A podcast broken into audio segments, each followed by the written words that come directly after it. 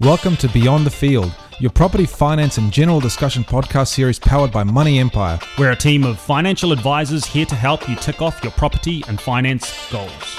When we say beyond the field, we mean this to be beyond whatever field you're used to. So kick back, relax, and enjoy the podcast.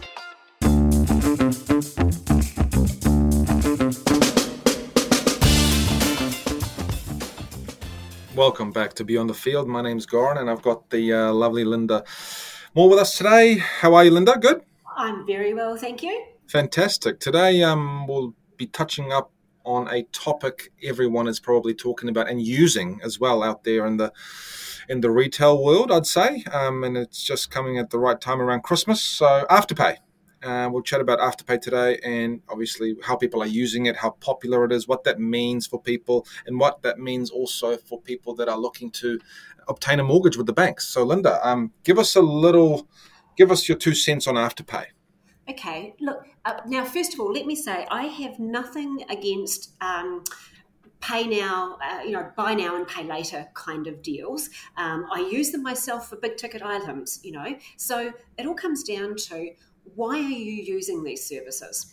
And Afterpay is one of those ones where I've heard people say it's, it's really convenient and I use it just because it's easy. Well, isn't it just as easy to pull out your EFTPOS card and pay for something? So, what's the logic behind the convenience thing? And I do kind of wonder if that convenience argument is actually, well, actually, I can't quite afford it now, so I'll use Afterpay because it's convenient in inverted commas. Yeah. Okay. Interesting. Can you tell us something real quickly, Linda? What's the difference between, say, Afterpay and a credit card, in a sense, really? Well, I, I, think Afterpay have actually really done it very smartly because they're saying we don't charge you interest. Mm-hmm. So that's a huge attra- attraction, isn't it? Because we love, psychologically, we love free. And when we hear interest free, we get super excited. Totally. Where, where, we all know with credit cards, you pay a horrendous amount of interest if you don't make your payments on time and if you don't pay in full.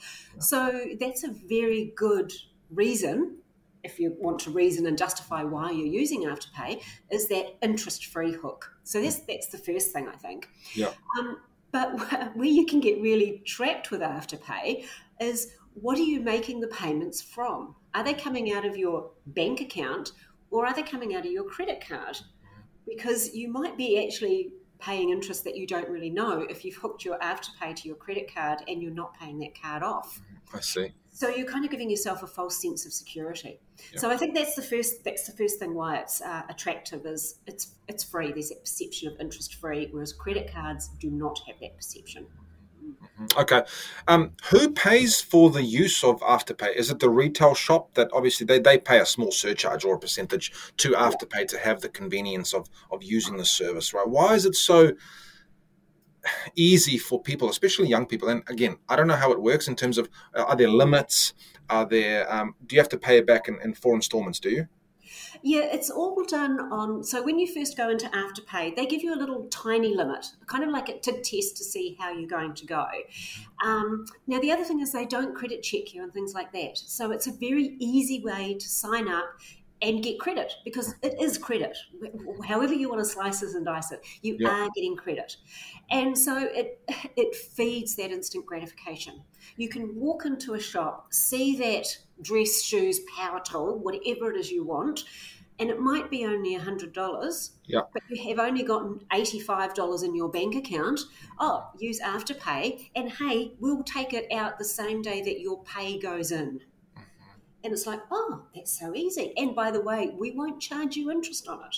Right. Now, if you're not financially savvy, and I hate to say this, but so many of us, so many people out there aren't, that sounds like a really good deal. Mm-hmm. It sounds like a really good deal.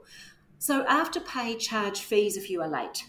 Right. What are those fees? Like just late payment fees or percentage of the well, they, principal they that's are a percentage and they, they do have a cap, so it doesn't go over a certain rate. And if you start to get, and this is what the um, what they say is, if you start to get too many fees, they will actually shut your account down. So that's them going, we're being responsible about how we lend the money because if we see you can't make those payments, we'll shut your account. Okay, so that's that's really cool. But there's not just afterpay. There's lots of you know, there's more and more of these types of things coming into the marketplace. So if afterpay shut you down, then you could go and use. I think Zip is another one. There's Right. different ways of getting credit. So how many of these different cards and different deals are people actually using? And from what I'm seeing in clients' transactions, like you know, a couple of years ago, it was everything was Uber. It was Uber Eats, Uber Yes. Travel, blah, blah, blah. Yeah, yeah, yeah. Now I'm seeing afterpay, afterpay, afterpay, afterpay. It's, it's kind of it's certainly a trend that I'm seeing um, when I'm looking through and doing the work with clients of well, where's your money going? Uh, and the other thing I kind of noticed too is they're just categorizing it as afterpay rather than well, what did you buy with the afterpay? Was it clothing? Was it something for the house? What's the afterpay for? It just all kind of get lumped together. Oh, So I, it's- I, it's I was just. I was just going to say stop you there, Linda. Um, in terms of my side, obviously, when we're putting applications through to banks and stuff like that, they're being really strenuous on um, asking questions or seeing those afterpay transactions, and and that doesn't look really that good. Um, on their account statements because obviously that's sort of demonstrating a little bit of appetite for that for that little bit of debt for something that they wanted to purchase that they couldn't afford in the first place um, Yeah. which is getting more popular and I'm getting a lot of kickback from the bank. So people need to understand out there if they do use a service like this, that this will impact on their borrowing capacity, which is huge, especially if you're looking for a first home. Exactly, and I think, and that's exactly the point where I don't think we're thinking long term enough, because also, you know, with these lovely new responsible lending rules that are kicking in, the banks are now going to look back further, aren't they? They're not just looking back three months; they're potentially looking back twelve months. So what you buy now for Christmas on Afterpay, and you rack up, and sure you'll pay it off, but you go and borrow, want to borrow money and come and see you, say, in October, all of that afterpay stuff is still going to be in there, isn't it? It's still going to be looked at and it's still going to be a pattern of your behaviour. Yeah, 100%. Um, and, and I think that's the, that's the thing where we're being a little bit short sighted. And particularly if you have the money and you're going, oh, I'll just use Afterpay because it's easy, just whip out your EFTPOS card. Yeah. That's easy too. And that's going to look better in terms of your behaviour, your spending behaviour, and how you're perceived by the banks to be able to manage your money. Do you see it hanging around for, for the years to come, or is this something that they're sort of trying? I mean, look, every, everyone's big on responsible lending from the Commerce Commission, right? In terms Yeah. of you know, for for lenders out there to, to be responsible and who they're lending money to. Do you see the service a service staying around for a while, or are they trying to crack down on it a little bit? Well, I think they are trying to crack down on it a bit in terms of maybe uh, wrapping some legislation around it. Um, because at the moment, they're unregulated. As I understand, they're unregulated. So you are reliant on the company being responsible, um, which Afterpay uh, certainly seem to be. Um, I actually saw an interview with the two co-founders in Australia, Yeah. and and I watched it and I thought, wow, it's a really it's really good, and they they were really thinking about their customers and their customers' needs, and they were very clear. We don't want Afterpay to become something that creates debts for people. And I, I sat there and I thought, that's that's really honourable, that's really fantastic. But if you're not actually looking at the person and you're just giving them an Afterpay account, how does Afterpay know what other debt that people that the people Yeah, got? totally. applying? So I kind of thought, hmm, sounds good, but in practice, how is it going to work? In answer to your question, yes, I think things like this will be around because it feeds instant gratification. Right. I want it now, Yeah. and I enough. don't care how I'm going to pay about it. Right. Do you remember good old fashioned lay-by? Yes. Is that still around? Well, apparently, yes. Um, I can't remember. I was talking to someone, and it was, I think, a retail store, and a huge proportion of their sales was still lay-by. Wow. Where you got your little, and only it was now on an app. I remember lay-by where I had my little book, and you'd go in every week, and you'd give them ten dollars, and they'd write it down, you know, and you Wow. got that huge excitement of finally going back to the store and paying the last ten dollars and getting it. Delayed gratification. That's something that we all need to learn.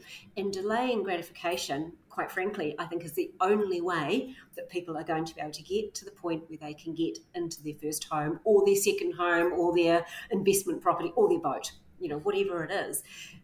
It's yeah, delayed gratification just isn't around enough now. We don't I don't. I don't like the fact how they don't even check a person's you know statement of position or what they earn to make a decision whether or not this will be something that will would fit them. Um, yes.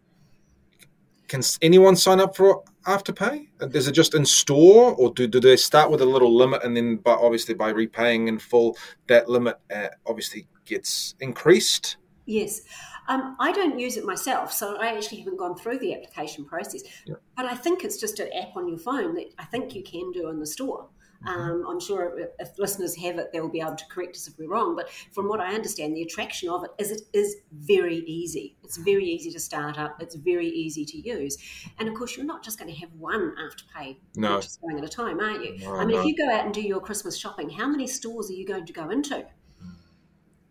Totally. I was speaking to a client the other day, and obviously now I ask, you know, do, do you have any lay-by or afterpay? She said, yeah, I've just started afterpay.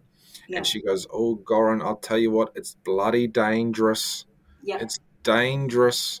And I said, okay, just make sure you pay back, you know, sort of thing. But what would your sort of guidance or tips be out there for people? Because people will be using the service big time just before Christmas, you know, for, for presents and, you know, that early Christmas rush. What what would your advice be to them, Linda? Well, I think the main thing is it's the same as everything else. Just keep track of what you're doing.